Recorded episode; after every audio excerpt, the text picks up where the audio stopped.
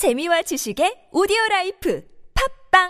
굽은 어깨 바로 잡자 바디로직 거북목을 바로 잡자 바디로직 굽은 등도 바로 잡자 바디 상체를 바로 잡는 바디로직 탱크탑. 뻐근한 거북목, 구부정한 어깨와 등을 바디로직 탱크탑으로 쭉쭉 펴주세요. 이제 완벽하게 바로 잡자. 골반, 허리, 거북목까지. 검색창에 몸매 교정 바디로직 서울시 에코마일리지 편 아들아, 우리 집이 에너지 효율 1등급이 될 방법은 없겠냐? 아버지 서울시 에코마일리지에 가입하는 거예요 저는 전기, 수도, 가스 아껴서 6개월에 한 번씩 최대 5만 마일리지까지 받을 거거든요 어, 너는 계획이 다 있구나. 요즘 기후변화 문제가 심각한데 환경도 살리고 혜택도 받고 참으로 시의적절하다. 12월부터는 미세먼지 시즌제 특별 포인트까지 추가로 받을 수 있다니까 지금 당장 에코마일리지 가입해요 아들아, 네가 자랑스럽다. 서울시 에코마일리지 홈페이지 또는 120으로 문의하세요 이 캠페인은 서울특별시와 함께합니다. 생활 곳곳에서 발생하는 부당한 일들을 그동안 혼자 고민하고 계셨나요? 서울시 눈물그만 상담센터에서는 대부업, 다단계, 상가임대차, 프랜차이즈, 문화예술, 상조업 등 분야별 전문가들이 여러분의 고민을 기다리고 있습니다. 계약서 검토부터 분쟁 조정 신청까지 자세한 사항은 120 다산 콜센터로 전화하셔서 여러분의 고민을 덜어내세요. 이 캠페인은 서울특별시와 함께합니다.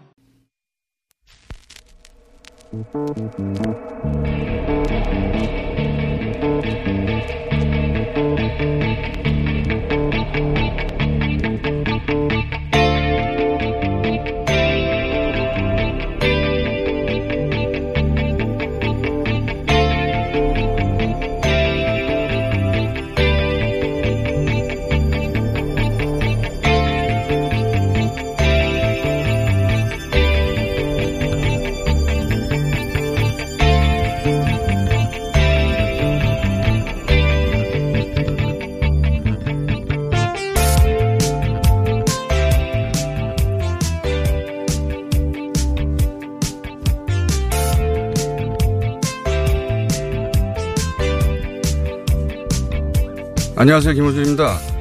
어제 중국 관영 언론들이 홍콩 사태에 중국 공산당이 직접 개입할 시점이 다가온다는 보도를 내놨습니다.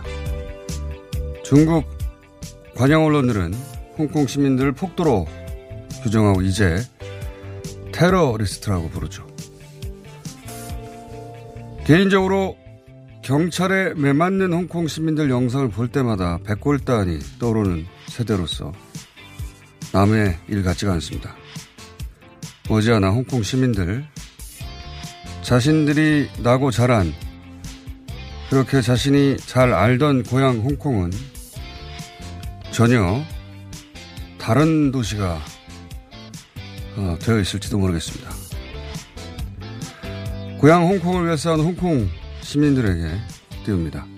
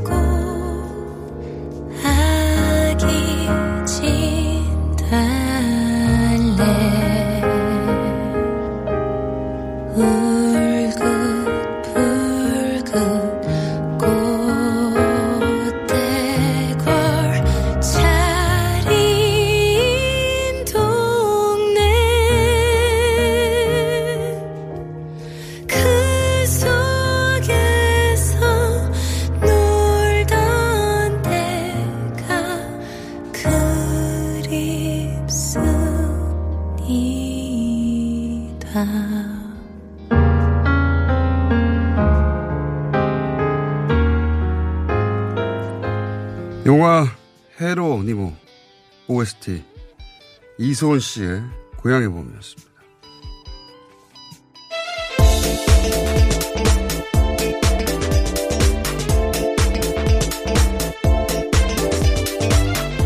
TBS 류밀입니다. 예. 많은 분들이 이 영상 보셨을 텐데 유민 씨도 보셨죠? 네. 예. 어, 모르겠습니다. 지금 20, 30대는 그 영상을 보면 무슨 생각이 나는지.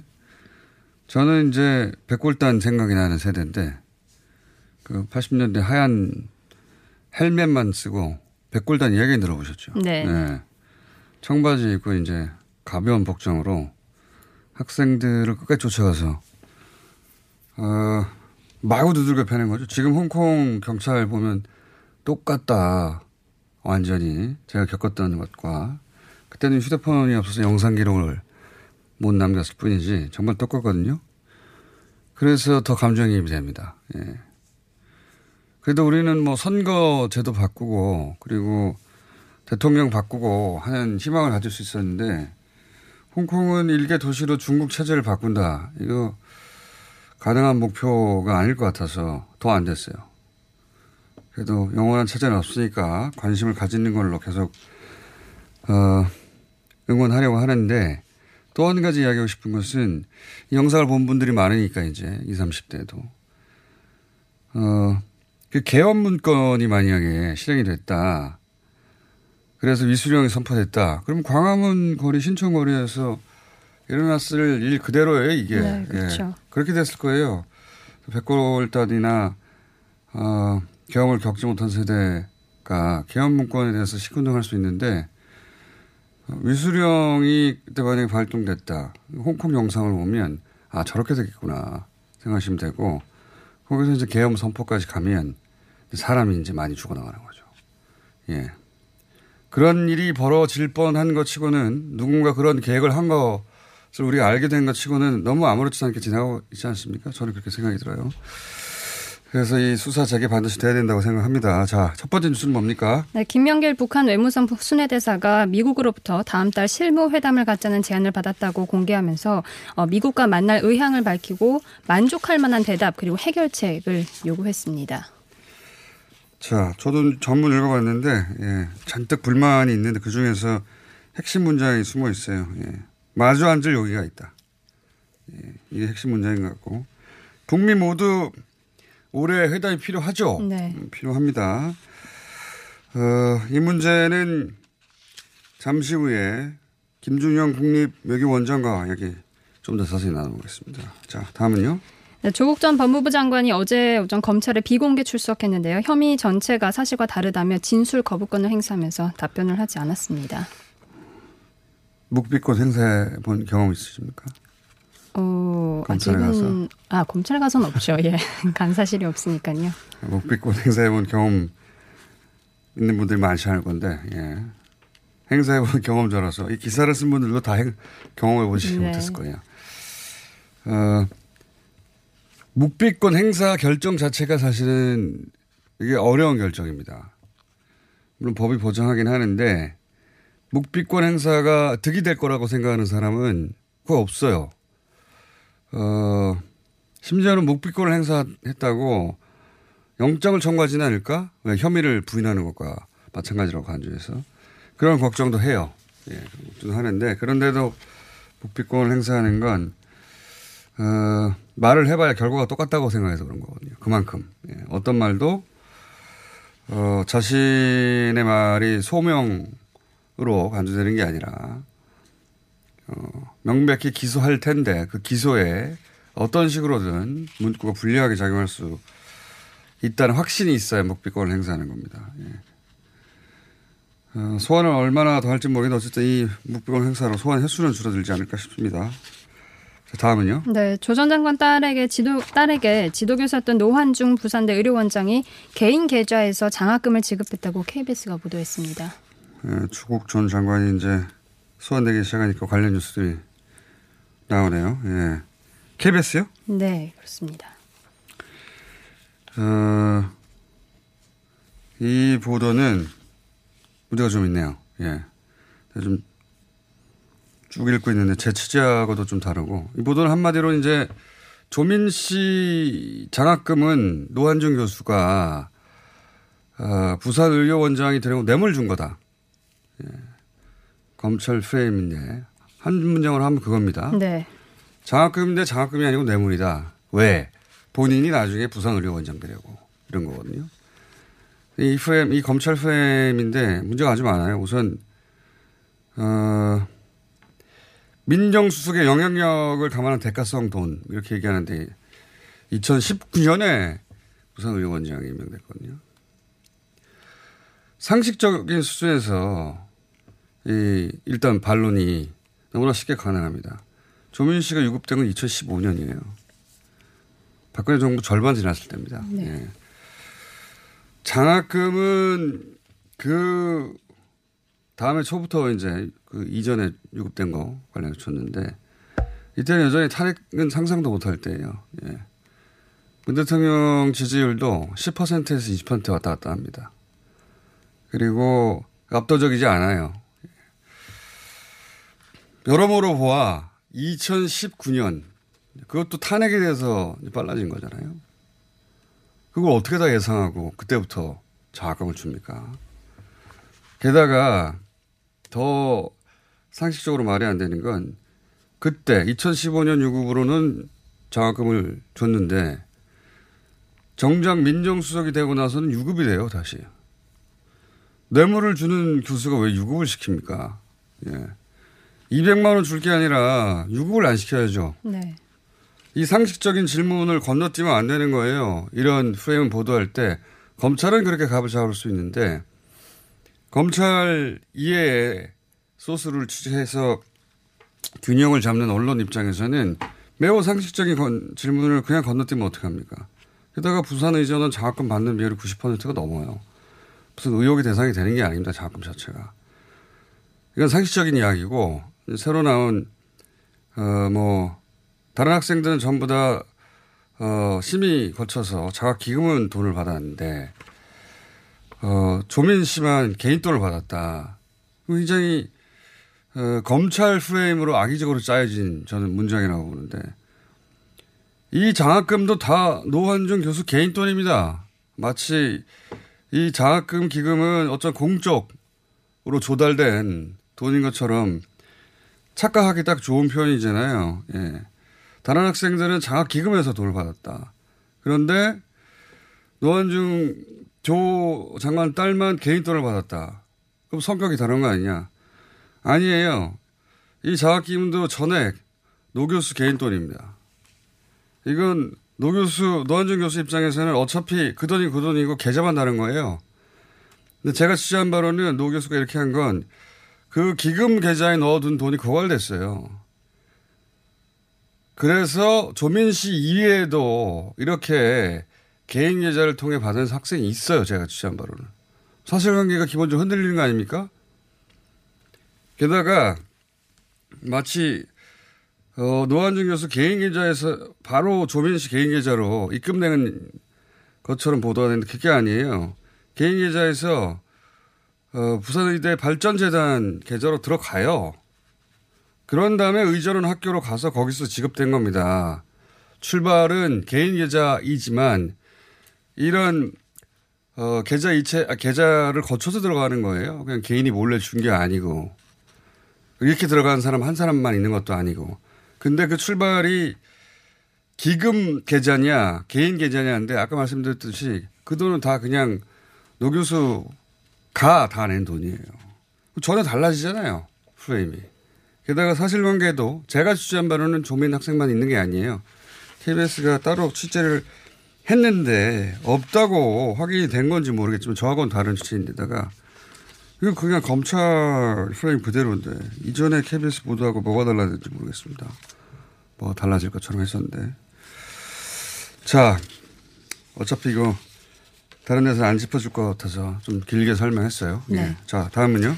네, 현직 판사 임효량 판사가 양승태 전 대법원장의 사법농단 재판에서 처음으로 어, 특정인에게 불이익을 주려는 인상을 받았다면서 블랙리스트 프레임에 대해서 증언을 했습니다. 그렇군요. 예. 현직 판사가 처음으로, 어, 블랙리스트라고 하지 않고 블랙리스트 프레임이라고. 네, 명단이 있었던 것은 아니다. 명단, 네. 블랙리스트 명단 이름이 있었던 건 아니다. 네. 그런데 그 취지는 그런 식으로, 어, 특정인들에게 불이익을 주려고 했던 거 아니냐. 뭐 그런 취지로 증언을 했네요. 일단 현역 의원, 어, 현역 의원이 아니죠. 현역 판사. 판사 최초로 예, 관련 증언을 했다는 데 의미가 있네요. 명단이 있었던 건 아니라고 어, 덧붙였네요. 예. 그렇지만 문학의 블랙리스트 사건과 비슷한 비난은 충분히 가능하지 않겠나. 현직 판사치라는 걸 감안하면 할 수 있는 최대치를 말한 것 같습니다. 네. 이 사안 저희가 한번 따로 자세히 얘기해 봐야 되겠네요. 예. 마침 당시 법원행정처에서 이 문제를 제기하고 어, 이제는 판사가 아니라 변호사가 대신 이탄희 변호사가 있으니까 조만간 모시고 자세히 좀 다뤄보겠습니다. 자, 스포츠, 연애. 네. 어제 월드컵 2차 예선 4차전이 있었는데요. 레바논과의 경기 0대 0으로 무승부로 끝났습니다. 답답해서 죽을 뻔했는데 이건 저희가 3부에 아, 잘근잘근 이야기 나눠보겠고요. 네. 연애 뉴스는 뭐 있습니까? 어, 아카데미 시상식 작품상 후보에 대한 외신 보도들이 좀 나오고 있는데요. 와이, 어, 뉴욕 타임스가 어, 기생충에 대해서 외국어 영화가 이제 해외에서 해외 영화가 최우수 작품상을 받은 적이 없기 때문에 수상이 좀 어렵지 않겠나 이렇게 예측을 하고 있습니다. 그래요? 네. 그러면 받은 적이 없는데 왜 거론하는 겁니까? 예. 자, 알겠고요. 받은 적이 없는데 역시 받기 어려울 것이다. 이런 거 아닙니까? 뭐 돌풍은 네. 일으키고 있지만 알겠습니다. 네. 어, 또 연예 뉴스 없습니까? 어, 블랙핑크가 타임 백 Next 2019에 선정이 됐습니다. 이 타임 백 Next는 이제 미래를 만들어가는 rising 스타라는 타임 백. 것으로- 타임즈가 선정하는 거예요? 타임 미- 미국 매체죠. Next? 네. 왜 Next예요? 이미 유명하지 않습니까? 미래 더 이제 성장 가능성을 보는 거죠. 그거는 나중에 일이고 지금 당장 Now 2019 해야 되는 거 아니에요? 네. 지금도 뭐 충분히 어, 잘못했네, 떠오르고 제목이. 있지만요. 미국에서는 조금 어, 덜 인지도가 있다라는 판단으로 보고 있습니다. 그래요? 예. 막 말하는 것 같은데 지금 잘 모르면서 미국에서는 그- 뭐 100억 뷰도 돌파하고 여러 가지 그 아니, 그러니까. 업적이 있긴 하지만 제 불만은 네. 네. Now 100이어야 한다는 거죠. 이미 로켓 떠올랐다. 알겠습니다. 로켓 뭐였죠? 로켓 로켓 펀치 펀치. 네 어제 말씀드렸는데요. 6인조 걸그룹입니다. 아. 예. 죄송합니다. 몰라서. 네, 저도 죄송합니다. 대표곡이 뭐예요? 어, 타이틀곡은 빔밤붐이고요. 그것도 처음 들어봤네. 함- 함께 한번 들어보겠습니다. 여기까지 네, 하겠습니다. TBS의 류밀이었습니다. 네.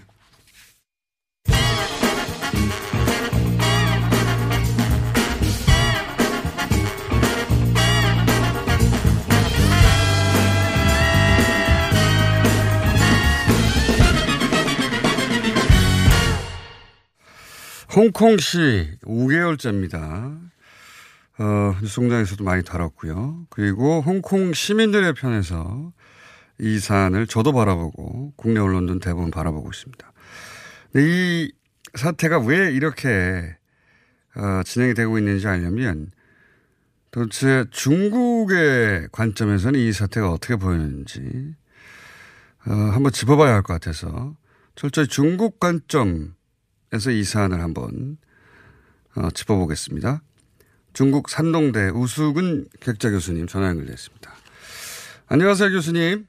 네, 안녕하십니까. 네. 자, 우리 입장에서의 홍콩 시 말고, 예. 가치 판단을 배제하고 그냥 중국은 그러면 이 홍콩 사태를 어떻게 보길래, 어, 관영 통신들이 이제 공산, 중국 공산당이 개입해서, 어, 이 테러리스트, 폭도들을 강경하게 진압해라. 이렇게 나오는 것인지. 중국 시각을 좀 알려주세요. 중국 이걸 어떻게 봅니까?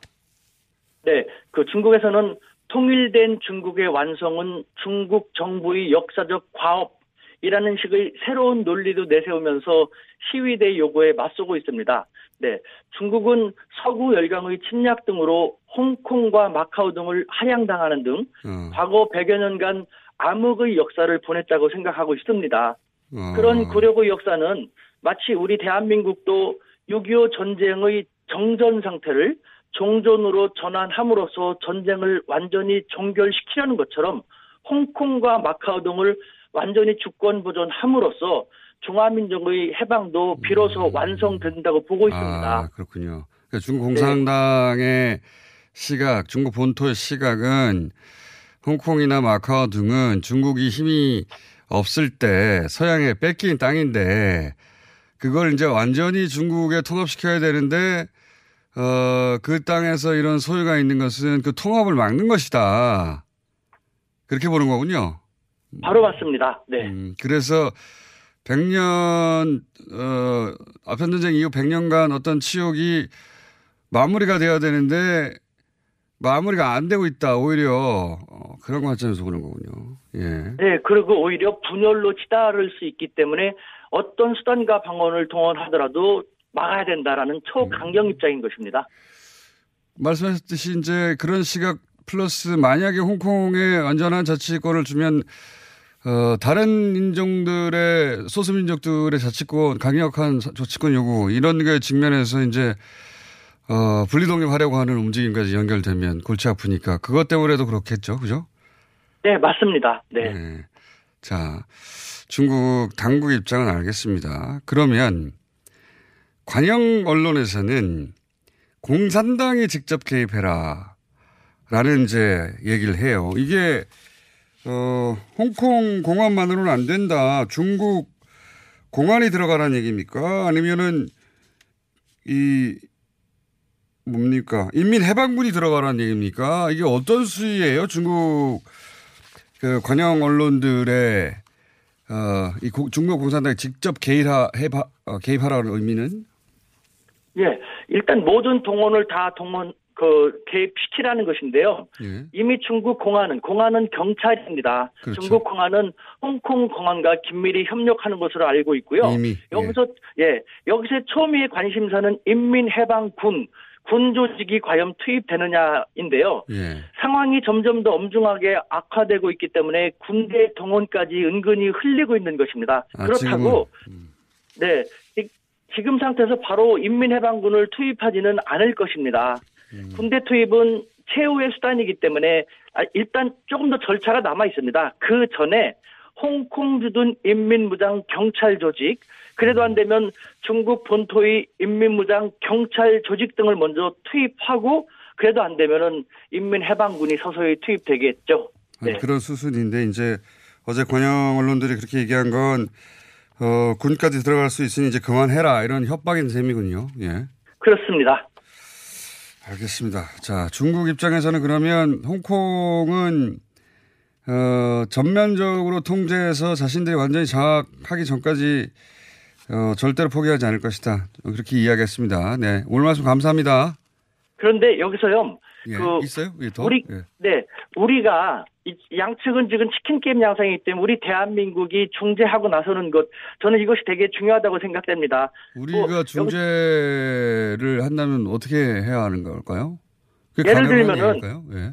예, 그렇습니다. 지금 중국과 시위대도 서로가 먼저 물러나기를 바라고 있습니다. 지하 같, 이와 같은 불상사는 가장 안 좋다고 생각되고 있기 때문에 상대방이 먼저 물러나기를 바라고 하지만 먼저 물러날 수 없다라는 측면을 우리가 간파해서 우리가 나서서 대화의 테이블을 만들어주고 냉각계를 갖도록 안 되면 우리가 주변 아시아 국가들을 제안하고 그들을 이끌음으로써 대화의 테이블을 만들어주는 가운데 양측도 원하니까 냉각기 속에서 냉철하게 이야기하는 그런 것을 우리가 마련한다는 것은 우리 대한민국의 위상을 국내에 널리 알릴 수 있는 계기도 됩니다. 자세히 말할 수 없기 때문에 우수근의 한중일 TV라는 제 유튜브를 보시면 더 많이 밝히도록 하겠습니다. 알겠습니다. 확실히 교수님의, 밝히겠습니다. 교수님의 개인적인 아이디어로 네, 받아들이겠습니다. 감사합니다. 네, 감사합니다. 네. 어, 중국 산동대 우수근 대학자 교수였습니다. 긁지 말고 뿌리세요 글루타셀 아직도 무작정 긁고 계신가요? 지금도 밤마다 긁어대는 아이 때문에 고민이신가요? 미친 듯이 가려울 때는 긁지 말고 글루타셀을 뿌려보세요. 약국이나 검색창에서 리얼한 후기를 확인해 보시고 많은 사용자들이 인정한 특허받은 글루타셀 스프레이로 긁지 않는 편안한 밤을 보내세요. 긁지 말고 뿌리세요 글루타셀 서울에선 난방 부문이 미세먼지를 가장 많이 배출한다는 사실 알고 계신가요? 서울시에서는 가정용 일반 보일러를 친환경 콘덴싱 보일러로 교체 시 20만 원을 지원합니다. 미세먼지는 줄이고 에너지 효율은 높이고 연 13만 원의 난방비 절약까지 일석삼조. 가정용 일반 보일러를 친환경 콘덴싱 보일러로 교체하세요. 자세한 사항은 120 다산 콜센터로 문의하세요. 이 캠페인은 서울특별시와 함께합니다. 박지희 씨, 코업이 또 완판됐네? 재구매가 많아서 그런 것 같아요. 먹어보면 아침이 다르다고 하잖아요. 오빠들은 어때? 아홉 가지 멀티비타민에 페루산 마카가 콜라보돼서 그런지 아침 활력이 달라. 코업 진짜 좋아. 나는 먹은 날과 안 먹은 날 차이가 확 나더라고. 코업 안 먹으면 너무 불안해. 팟캐스트 유일! 멀티비타민과 페루산 마카의 환상적인 콜라보. 검색창에 코어업 검색하세요.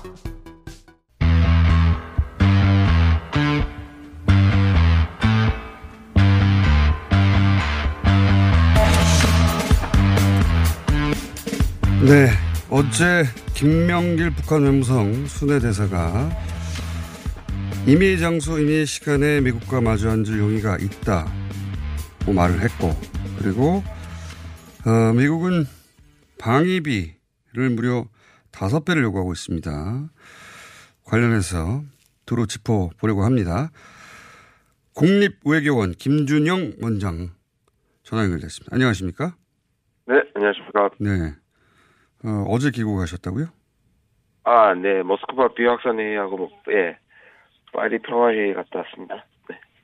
국립원장님이시다 보니까 모스크바 비핵화 회의요? 아, 예, 그 비확산회의, 예, 조철수, 어, 북한이 그동안에 올해는 하노이 이후에 그 소위 말하는 전략다가에 안 나왔었거든요. 예. 네, 처음 나왔다는 건 상당히 어. 의미가 있었습니다만. 네. 그렇군요. 네. 자, 중요한 일을 하고 계신 분입니다. 자, 그, 어, 외무성 수례 대사가, 어, 길게 다른 말을 하긴 했습니다만 그동안의 불만과 미국에 대한 규탄이 있긴 하나 핵심 문장을 딱 중간에 넣었어요. 임의 장소, 임의 시간에 마주 앉을 용의가 있다. 어떤 의미라고 보십니까? 제가 아마 유성에도 말씀드린 것 같은데, 네. 그, 지난번에 의도된 결렬이라고 말씀을 드렸고, 예. 아마 정상회담 자체는 물리적으로 원래 내려도 하기는 어렵겠지만 실무회담은 네. 열릴 가능성이 있다. 북한이 지금 말은 그렇게 하고 지난번에 강하게 나왔지만 예. 실제로는 북한도 상당히 좀 급하다. 자기들이 데드라인을 정했기 때문에 그렇죠. 한 번은 기회가 올 것이라고 생각을 했고 또 실무 협상도 어 지금 협상 정도는 실무 협상은 빨리 해야 된다는 부분이고 이거는 어 기사에 나온 것처럼 북한 미국이 북한한테 이제 요청한 것들을 북한이 이제 또 발설을 한 거지 않습니까? 예. 다 알려버린 거니까. 그렇죠. 비건한테 이런 연락이 왔는데 하면서. 맞다. 네. 그렇죠. 아, 우리하고 만나자고 하더라. 왜냐하면 계속 지금 미국의 셈법이 바뀌지 않는 상황에서 북한이 계속 나왔던 거고, 나오고 나서는 강하게 하고 들어갔기 때문에 지금 입지를 올려야 하고, 그러나 협상은 해야 하고 그런 것들이 반영된 것 같아요. 그러니까 이 사인은 어쨌든 그 실무 협상이 어, 연말 전에 열리긴 열릴 것 같다라는 사인으로 예, 예. 이해하면 되겠군요. 맞습니다. 예. 예, 네. 알겠습니다. 이제 이게 첫 발언이니까 그 다음 좀 더 구체적인 내용이 나오면 다시 모시기로 하고 제가 오늘 연결한 더 큰 이유는 최근에 이제 지소미아하고 그리고 네. 방위비 분담금 관련해서 어, 미국의 군부라고 표현해야 할까요?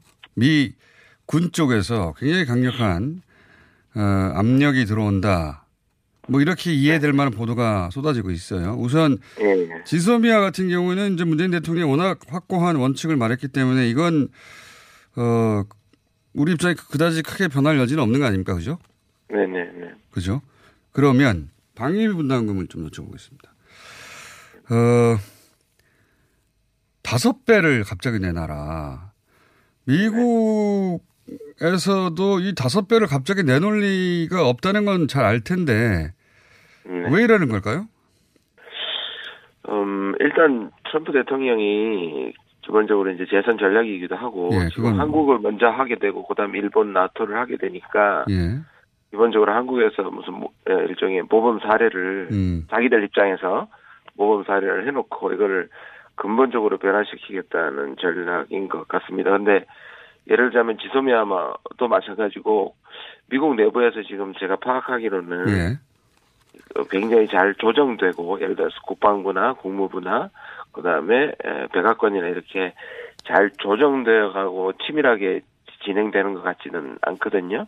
그러니까 아, 지소미아 그래요? 때도 우리 정부가 이렇게 계속 설명을 했음에도 불구하고 예. 미국이 예를 들어서 이제 굉장히 강하게 나왔단 말씀입니다. 네. 그러면 그게 이제 하- 한국의 청와대나 어, 그 백악관은 긴밀하게 얘기를 했더라도 이것이 이제 어, 내부적 밑으로 내려가서 국방부나 국무부 같은 데서는 아직 어, 전달이 안 됐던 걸 제가 알고 있거든요. 아, 그래요? 잠깐만요. 보면 그러면 이거 처음 듣는 네. 얘기라. 어, 다시 한번 제가 제대로 이해했나 여쭤볼게요. 어, 우선 청와대가 백악관에는 우리가 지소미아를 왜 그렇게 처리했는지에 대해서는 굉장히 자세하게 설명을 했는데 그리고 백악관 단위에서는 아 그렇게 됐구나 하고 이해를 했어요.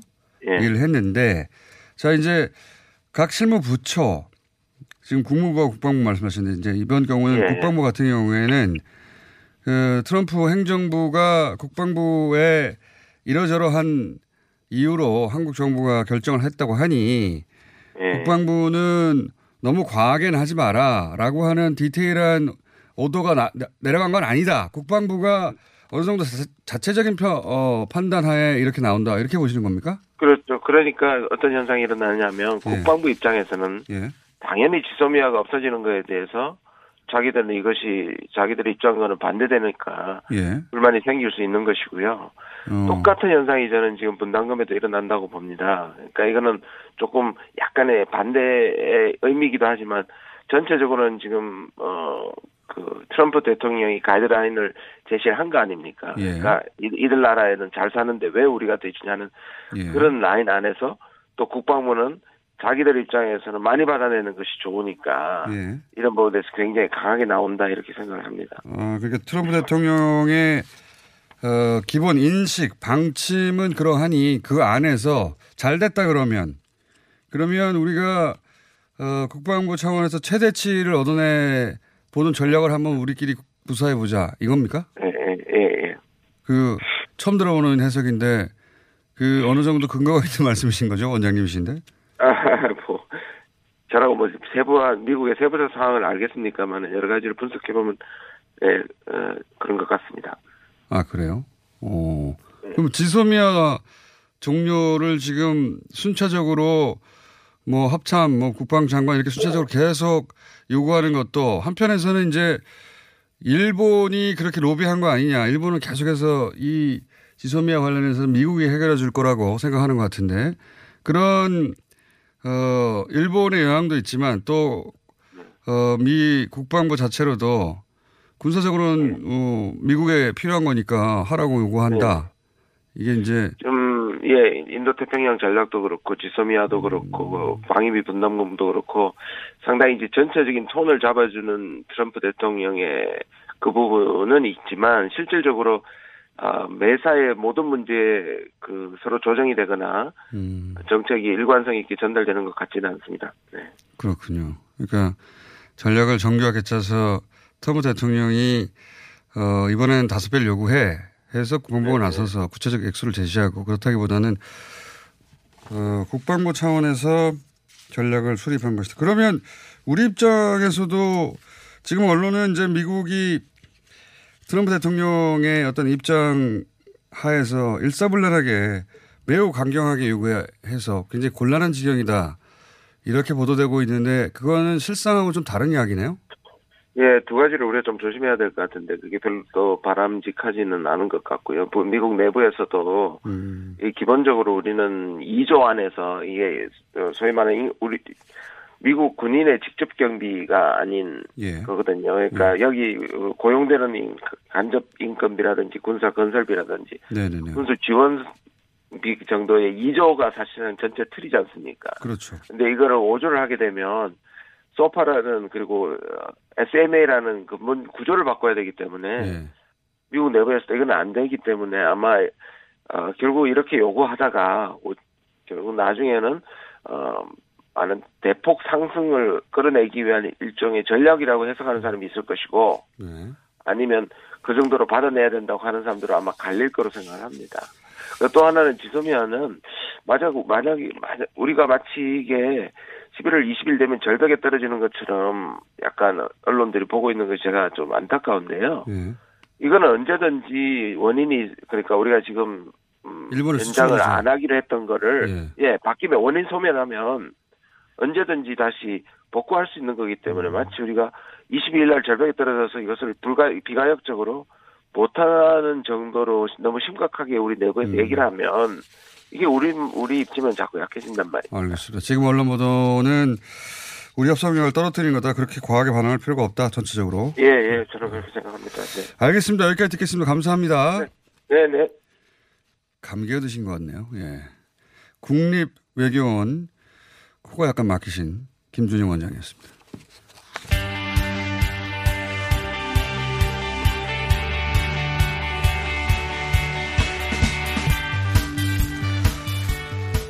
자, 금요일은 원래 자유한국당 시간인데 어, 최근 한 달 반 가량 섭외가 쉽지 않았습니다. 저희가 이러다가 자유한국당 의원님 전원에게 섭외 전화를 어, 돌릴 것 같다고 했는데 60번째 성공했습니다. 60번째 통화 중에 한국당 신상진 신정치혁신특위위원장 전화 연결됐습니다. 안녕하세요.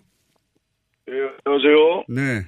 감사합니다, 의원님. 통화 응해주셔서. 아이고, 예. 그거 어떻게 이렇게 하셨길래 우리 방에 어떻게 하셨길래 인터뷰 안 하시는지 좀 지난- 성찰을 해주시기 바랍니다. 알겠습니다. 지난 7월에 한번 저희 통화했었는데 스튜디오에 직접 나오시기로 하셨는데 아쉽게도 오늘 전화합니다. 다음에는 스튜디오에 부탁드립니다. 네. 예. 어, 자유한국당 사정이 요즘 복잡합니다. 여러 가지로. 패스트트랙 소환 앞둔 의원들도 있고 보수 대통합 문제도 쉽진 않고 어, 자 어, 조국 전국 이후에 이제 자유한국당이 전국 주도권을 쥐고 지지율도 상승 국면일 것이다 이런 기대가 분명히 있었는데 근데 이제 사태 불과 몇 주간에 이전으로 복귀했다 이런 평가들이 있습니다. 원인이 어디 있다고 보십니까? 어, 조국 사태로 해서 한국당이 뭐 지지율이 좀 올랐던 거는 아, 저희가 뭐 어, 잘해서라기보다도 어, 뭐저 조국 사태에 대한 국민들께서 공정이 무너지고 어, 공정을 주장했던 문재인 정부의 그런 민낯이 드러나는 것 때문에 저희 한국당에 약간 지지를 보내주셨던 것 같은데요.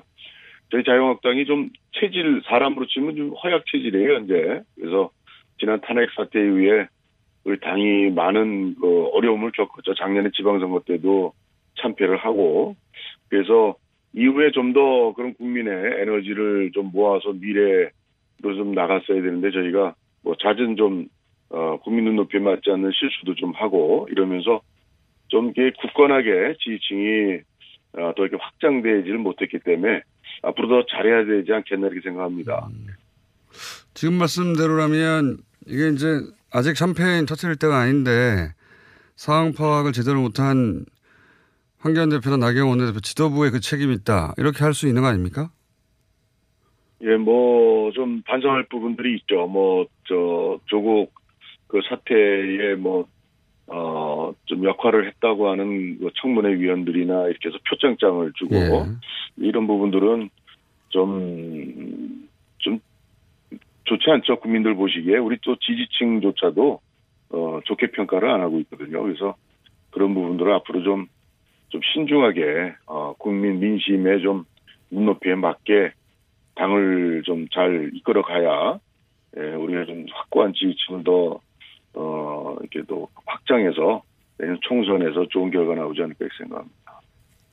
뭐 지도부 얘기와 그 총선 얘기해서 이제 이 질문을 연결해 드릴 수밖에 없는데 황교안 대표가 국회의원을 해본 적이 없는데 이제 구- 총선이라는 게 어, 공천 단계부터 전국 단위의 대단히 어, 어려운 복마전 뭐 어떤 욕망의 대전투 뭐 그런 어, 복잡한 정치적으로 어, 과제인데 이게 자기 운명이 걸린 총선 앞에선 국회의원들을 경험 없는 황교안 대표가 지휘하고 통제할 수 있을까 그런 불안감이 당내는 있지 않습니까?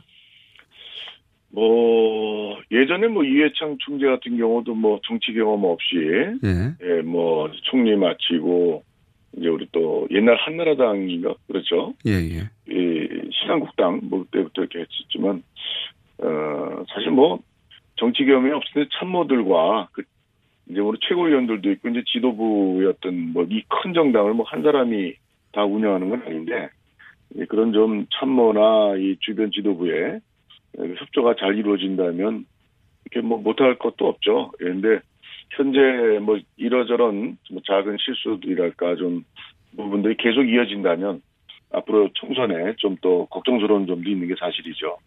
그래서 아마 뭐 정치 경험의 어떤 그 부족이라는 거는 글쎄 뭐 집단적인 그런 어 좀 지도부의 어떤 소통을 원활하게 하면서 민주적 의사 결정을 통해서 극복될 수 있는 문제라고 보는데 앞으로 좀 더 저희가 노력을 해야 될 부분이라고 생각을 합니다. 극복될 수 있는 부분이라고 하셨는데 이제 그 황교안 대표 지금까지 스타일을 보면 인재 영업을 하는 방식이나 혹은 총선 기획단을 꾸리는 방식을 보면 지금 말씀하신 대로 집단적인 지혜를 모으거나 하기보다는 본인만의 스타일을 고수하고 있는 것 같은데 어, 아직 이제 우려는 있다고 하셨는데 아직 이거 비대위 체제로 가는 거가 필요한 거 아니냐 혹은 사실 뭐 문재인 대표 시절의 총선 때도 김종인 비대위 체제로 갔었고 그런 경우가 드물지는 않았었거든요. 그런 이야기는 없습니까? 글쎄 뭐 그런 얘기는 우리 당에서는 나오진 않고요. 외부에서 외부에서 뭐 뭐. 이러저런 평론가들 얘기들은 있는지 모르겠는데 뭐 우리 아직 당내 황교안 대표 체제가 뭐 위험하거나 뭐 그걸로 충선을 못 치르겠다든가 뭐그 그런. 얘기는 아니고 예. 이제 그런 좀 앞으로 좀 오히려 더 좀 단합하고 좀 당내 좀 혁신도 하고 또 인적 쇄신을 이뤄내고 하면 또 인재 영입에 요번에 좀 그런 부족했던 부분을 좀 이게 반면 교사 삼아 좀 앞으로 인재 영입의 신중성과 또 좀 좋은 인물을 영입한다면 뭐 그런 문제들을 극복은 할 수 있는 충분한 그런 기회나 예, 여건은 있다고 봅니다. 우려는 있으나 극복 가능한 정도다 아직. 예, 예, 그렇습니다. 어, 이런 이제 어려움들 또는 뭐 밖에서의 그 말들이 많다 보니까 어, 보수 대통합 기치를 또 내걸고 돌파구를 삼으려고 했는데 이게 어, 밖에서는 잘 이해가 안 가는 대목이 좀 있습니다. 어, 이게 왜 시작하자마자 불협화음이 나오는가? 이게 단순히 원유철 의원이 그 역할에 적합지 않아서 그런 겁니까? 아니면 다른 또, 어, 근본적인 이유가 있는 겁니까? 그래서 이게 뭐 예전에 뭐 진보 또 뭐 좌파 진영의 그 여러 가지 선거 연대 통합 이런 것들 많이 있었습니다. 예. 근데 그렇죠. 이제 이런 데에서는 다 불협화음 없이 진행된 게 하나도 없어요. 맞습니다. 예, 예. 그뭐 다 깨지기 직전에까지 갔다가 뭐 또 다시 봉합도 하고 그러는데 아마 저희도 또이 또 자유우파 보수 정권 보수 세력에서는 이게 통합이나 뭐 연대 이런 거를 자주 해본 이 어, 그런 게 아니죠 내용이 그래서 아마 뭐 일, 일정 정도 그런 답은 하나도 없이 매끄럽게 된다면 오히려 더 이상하게 보일 거죠. 사실은 이제 뭐 여러 가지 뭐 물밑 대화라든가 또, 또 우리 뭐 양쪽의 국회의원들이 서로 아는 분들도 서로 많고 인- 인맥 관계들이 그래서 다양한 차원에서 아마 의논들이 되면서 그 생기는 그 불협화음은 충분히 큰 어, 보수 통합이라는 또 문재인 정부의 어떤 중간 평가 성격을 갖는 내년 총선을 우리가 또 보수가 힘을 합쳐서 이겨내야 된다는 아, 그런 대의가 아주 절실하기 때문에 그런 뭐 이것저것 나오는 요즘에 그런 정도의 그 오해라든가 약간의 소통에 좀 뭐 어, 좀 오해 이런 부분들은 그건 뭐 큰 문제가 아니라고 생각하고요. 앞으로 뭐 그런 부분을 잘 극복할 수 있는 그런 저력은 있다고 생각합니다. 그 보수 대 통합의 이제 총선 승리로 가는 가장 중요한 어, 과제이긴 하니 대의명분은 이제 다들 어, 알고 있을 텐데 근데 이게 그 유승민 전 대표의 변혁적 탄핵과 통합도 쉽지가 않지만 우리 공화당 쪽은 또 더 어렵지 않습니까? 그분들은 탄핵에 대한 어떤 명시적인 반성 없이는 안 된다 이런 입장인데 이분들을 통합할 어떤 음, 묘안 같은 게 있습니까? 어떻게 될지 그림이 잘 안 그려지거든요.